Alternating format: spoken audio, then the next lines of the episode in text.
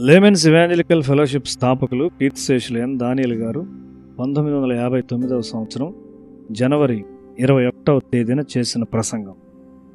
పేతురు రాసిన మొదటి పత్రిక నాలుగవ అధ్యాయం పదిహేడవ వచనం. తీర్పు దేవుని ఇంటి యొద్ద ఆరంభమగు కాలము వచ్చి ఉన్నది. అది మన యొద్దనే ఆరంభమైతే దేవుని సువార్తకు అవిధేయులైన వారి గతి ఏమవును? తీర్పు దేవుని ఇంటి యొద్ద ఆరంభమగును. మనలను తీర్పు తీర్చు విధముగా దేవుడు ఇతరులను తీర్పు తీర్చబోవట లేదు. మనం మాట్లాడినప్పుడు దేవోక్తుల వలె మాట్లాడవలనని ఆశించబడుచున్నాము.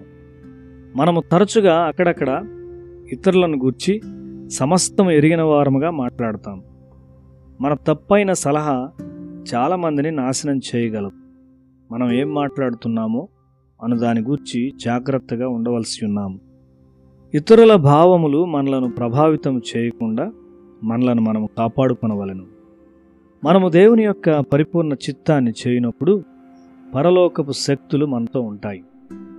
నేను ప్రసంగిస్తూ నాకు నేను బోధించుకుంటాను. నేను బోధించు ప్రతి ప్రసంగమును నా మీద ఇంకా ఎక్కువగా దాడి చేయడానికి సాతాను వాడుకుంటాడు అని నేను ఎరుగుదును. మరణం వరకు నమ్మకముగా ఉందునని చెప్పినప్పుడు పేతుర్ను గమనించిన సాతాను తక్షణము అతని మీద దాడి చేశాడు.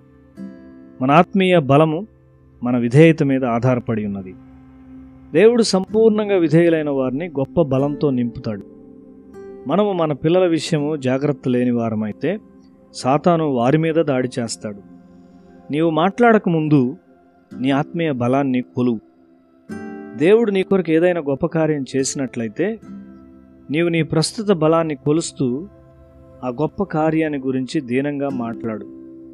నీ అవిధేయత ద్వారా నీ ఆత్మీయ బలము తగ్గించబడినని జ్ఞాపకం ఉంచుకోనము మన సహవాసం యొక్క సభ్యులందరి కొరకు మనం ఎక్కువగా ప్రార్థించవలసి ఉన్నాం.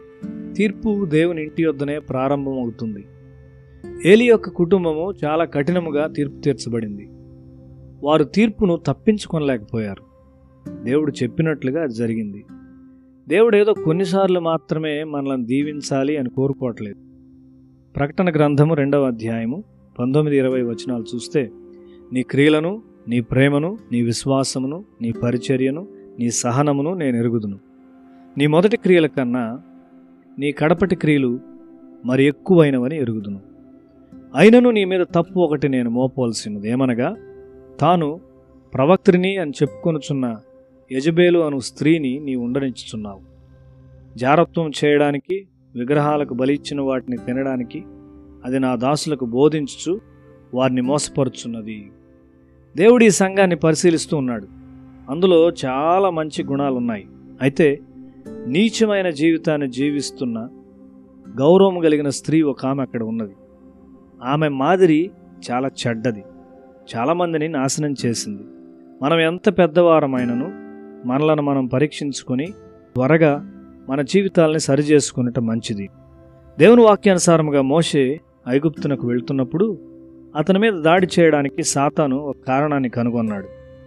నిర్గమకాండము నాలుగవ అధ్యాయము ఇరవై నాలుగు ఇరవై ఐదు వచనాలు చూస్తే అతడు పోవు మార్గమున సత్రములో యహోవా అతను ఎదుర్కొని అతని చంప చూడగా సిప్పోర వాడిగల రాయి తీసుకుని తన కుమారునికి సున్నతి చేసి అతని పాదముల యొద్ద అది పడవేసి నిజముగా నీవు నాకు రక్త సంబంధమైన పెనివిటి వైతువనెను అంతటా ఆయన అతన్ని విడిచెను.